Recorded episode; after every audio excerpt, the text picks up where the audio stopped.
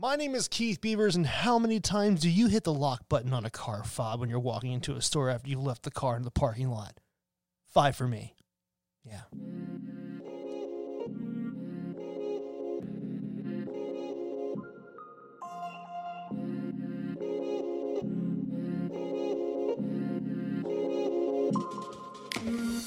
What's going on, wine lovers? Welcome to Vine Pairs Wine 101 podcast. My name is Keith Beavers. I am the tasting director of Vine Pair, and how are you doing? Okay, so we've talked about champagne, but we got to go to Spain, and we're going to talk about the Spanish champagne. No, no, it's called Cava. I know it can get a little bit confusing, but it's going to be awesome. We're going to get into Cava. You're going to love it. This episode of Wine 101 is sponsored by La Marca Prosecco, America's most loved sparkling wine from Italy. La Marca Prosecco offers a taste of what Italians call la dolce vita, which means the good life, or the sweet life, or both? I mean, when you think about it, every day is ripe for lively bubblies. I mean, am I right? To try La Marca Prosecco and the other bubblies we talk about, follow the link in the episode description to barrelroom.com. Okay, wine lovers. I'm excited. Well, what am I not excited? I'm talking about wine. This is like always exciting for me. But what's really fun is that this episode and the next couple episodes, we're going to talk about sparkling wine. But we're not going to talk about how sparkling wine is made because you already know how that's done. You've listened to all the episodes of all the seasons of the ongoing Wine 101 podcast, and you know all this stuff about winemaking. And we did a little overview on champagne. At some point, we're going to have to dive deeper into that. We did a nice, thorough episode on Prosecco, but there's a couple other sparklers out there that you're going to see on the American market from abroad that are prevalent. So we should talk about them. So today, we're going to talk about a Spanish sparkling wine called Cava, C A V A. I don't know where you are in the realm of Cava wine lover? Are you in the I see it on I see it on uh, shelves and it's affordable and I buy it and I know nothing about it, or I see it on shelves and I don't buy it because I don't know anything about it. Well, the thing about Cava, and this, you know, I don't know about the rest of the country. I had a retail shop in New York for a long time, and Cava, I think, needs a little bit more understanding. I feel like we need to understand this sparkling wine that's so ubiquitous on our shelves because it's great stuff and it's just sitting there waiting for us. And some some of you are just like drinking it going, "Oh, this is great. This is cava, it's Spanish. That's all I know." So let's drill down on I'm, I got to stop saying drill. Let's go what am I saying? Are we going deeper? Are we drilling down? God, Keith. We'll talk more in depth. Okay, let's talk more in depth about cava. Let's start to understand this place so when you're out there buying it, you know what you're drinking in the 1970s in Spain, there was a very popular wine going around, specifically in the province of Catalonia, and specifically in the southern part, coastal area of that province called the Penedès, which is a low lying, hilly area that was once a county just outside of Barcelona, which is just the north. And this wine was a sparkling white wine. And interestingly enough, it was made in the same way that the wines, the sparkling wines of Champagne, were being made, called the traditional method. We all know that from the sparkling wine episode in season one of Wine 101. The difference was these sparkling white wines were being made from native grapes in this area, not the varieties that are known in Champagne. But because of the general similarities to Champagne, the wine drinkers of this region, the the Penedès, Catalunya, began calling this wine champaña, which is just a kind of Spanish way of saying champagne. They had, had another more casual way of saying it. I think it's called achampando. I'm not really sure. As this wine became more and more popular, champagne, the people of Champagne got a little concerned because of the misleading labeling of champagne versus champagne so there, there was eventually an agreement that the sparkling wines of Spain would no longer be called Spanish champagne or champagne or achampando, and would call their sparkling wine the word they use for wine cellar, which is cava. and the sparkling Spanish wine cava was born, even though it was already being made for quite some time.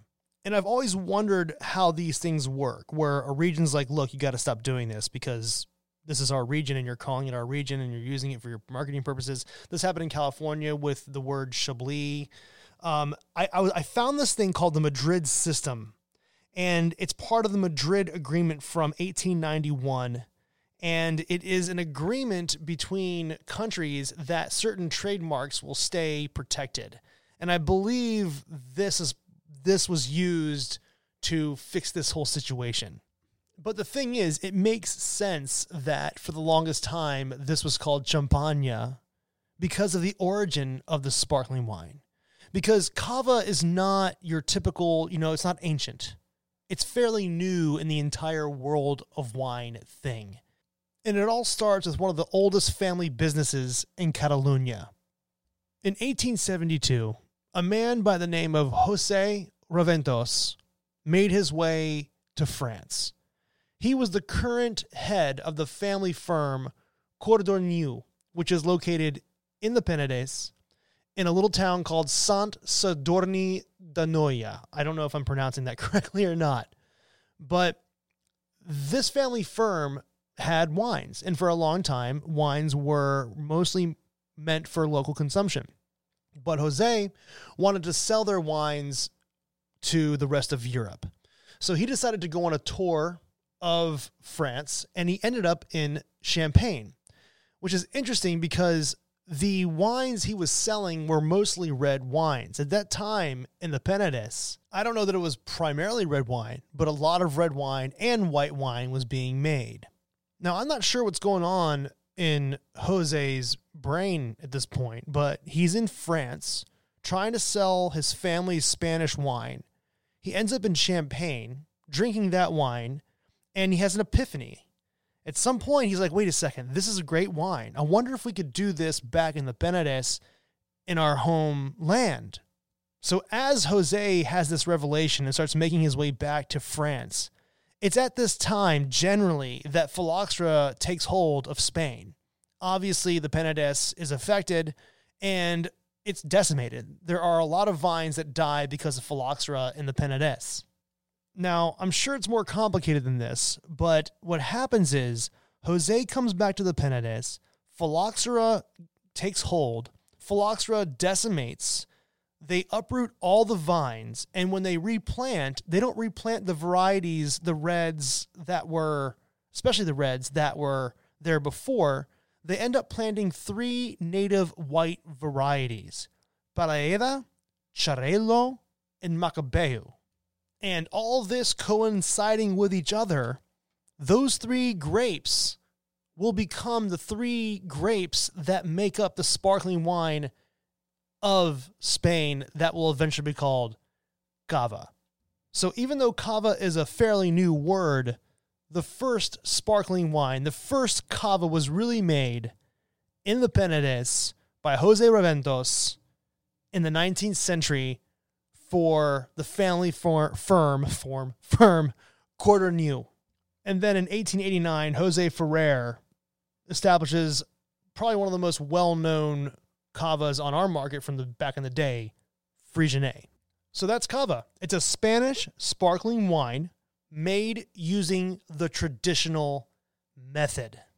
And in 1986, when Spain was brought into the EU, the idea of cava had to be addressed because it was being made all throughout the northeastern sort of part of Spain. And it had a bit of a history, you know? First, it was champagne or achampando or sparkling Spanish champagne or Spanish champagne.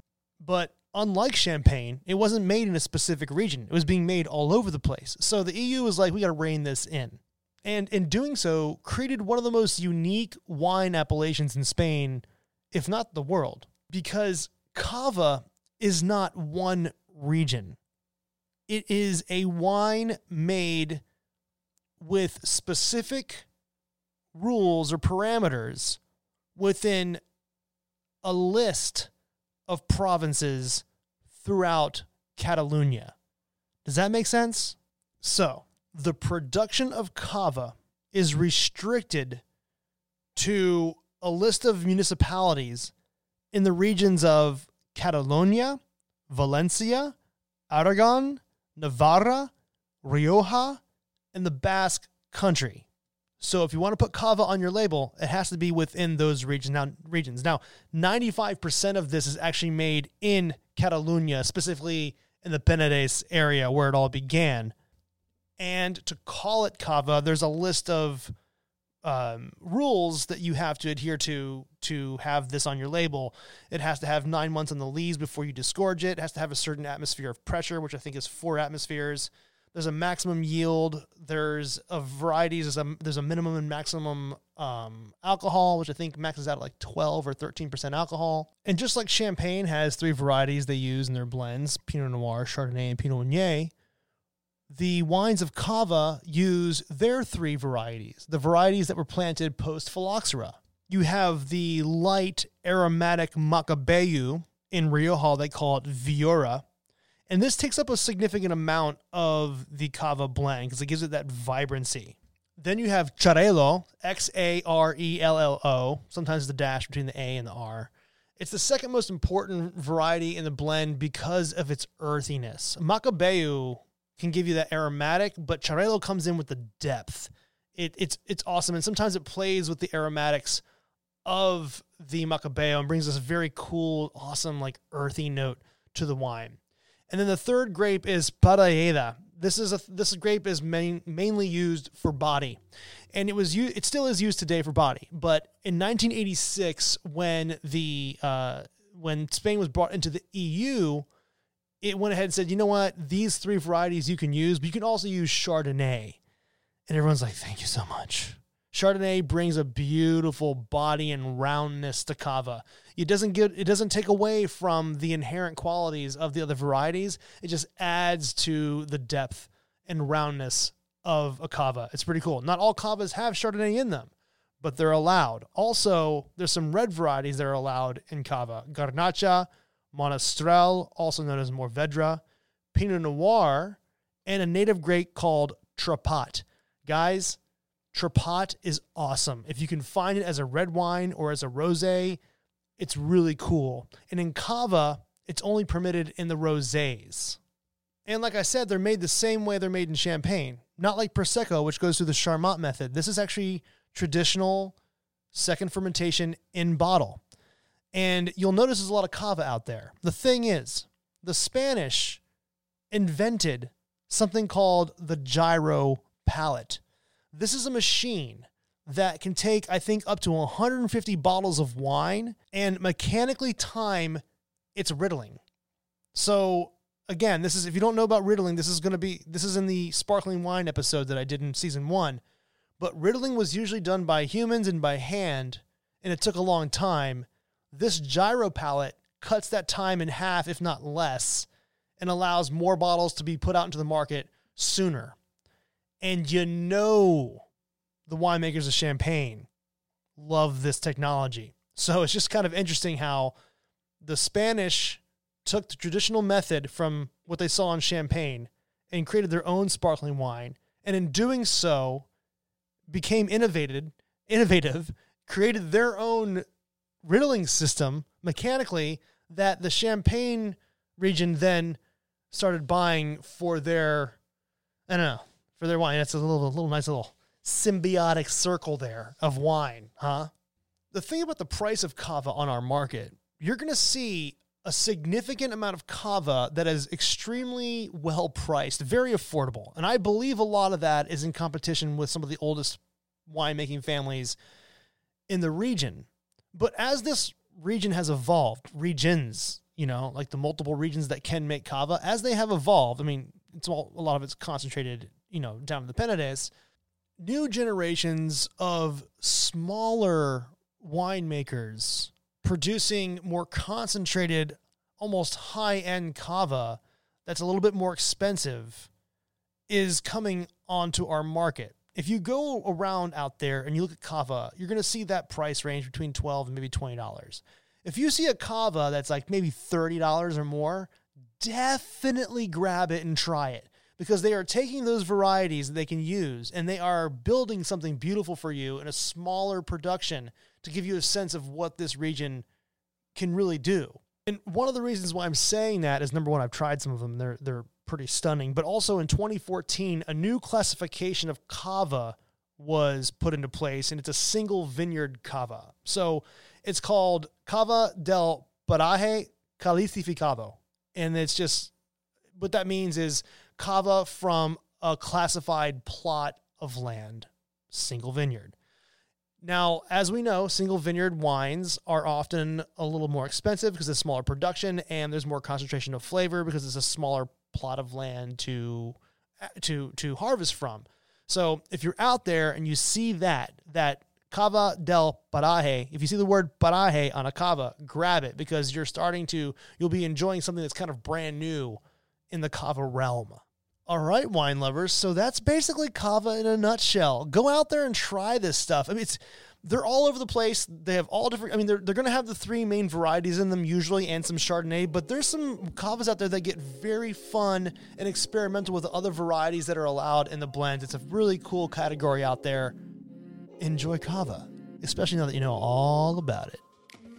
Vine Pair Keith is my Insta. Rate and review this podcast wherever you get your podcasts from. It really helps get the word out there. And now for some totally awesome credits. Wine 101 was produced, recorded, and edited by yours truly, Keith Beavers, at the Vine Pair headquarters in New York City. I want to give a big old shout out to co founders Adam Teeter and Josh Malin for creating Vine Pair. And I mean, big shout out to Danielle Grinberg, the art director of Vine Pair, for creating the most awesome logo for this podcast. Also, Darby Seaside for the theme song. Listen to this. And I want to thank the entire Vine Pair staff for helping me learn something new every day. See you next week.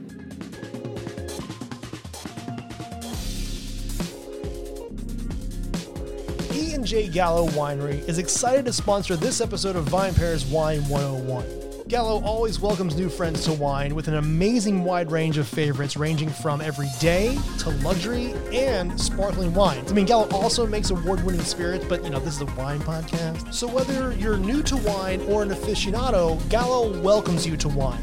We look forward to serving you enjoyment in moments that matter. Cheers.